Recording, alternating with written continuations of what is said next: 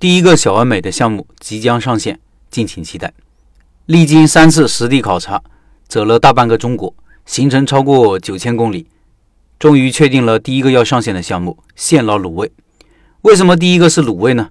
主要是因为卤味相对来说比较简单，不那么复杂，大家学起来容易一些，线上就基本上能够学会，大部分环节都可以标准化操作。同时，卤味熟食这些年已经被广为接受。东西南北各地都有很多卤味店，可以当零食小吃，可以做家常便饭，甚至可以作为礼品。比如周黑鸭，来武汉的人都要带点周黑鸭回去，消费场景比较多。还有一点就是，产品因为是标准化、批量化生产出来的，卤味店的人工相对来说是比较少的。对于小本创业、没有团队的我们来说，是一大优势。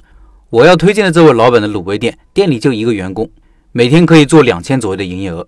最后就是老板，老板本人的意愿。态度、能力、经验、人品都非常的重要。人品短期也许看不出来，不过提供技术的这些老板都是在社群里蛮长时间了。从平时社群里的发言、分享、做事的方式，以及这段时间我们的面对面的交流，我多多少少会有一些自己的判断。做卤味的这位老板在各方面都很不错，起码我觉得靠谱。学习的内容将不仅仅是产品技术和工艺，还包括店铺运营的一些东西。不仅要把产品做出来，还要学着如何把店开起来，把东西卖出去。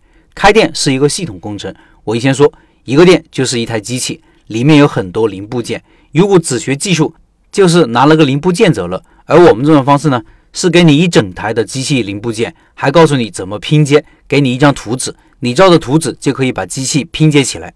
授课方式是线上和线下结合起来，尽管线上可以学完所有东西。但是还是加上了线下学习的环节。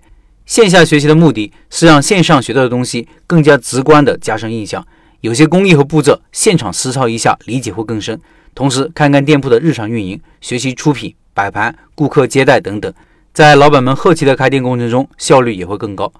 接下来，我会和老板把课程内容和安排做出来，同时也会邀请老板自己出来分享经验和店铺，然后确定一个报名时间。这些细节工作需要一段时间的，希望五月份可以上线。不过五月份我的新店要开始试营业了，总有各种突发事件出来，不知道会不会被耽误。有兴趣的老板保持关注，我会在社群里，在我的微信朋友圈里，在公众号里更新进展。后面我还会考察其他项目，如果这个项目进展顺利，会陆续上线其他项目。对卤味不感兴趣的老板不要灰心，后面还有很多好项目。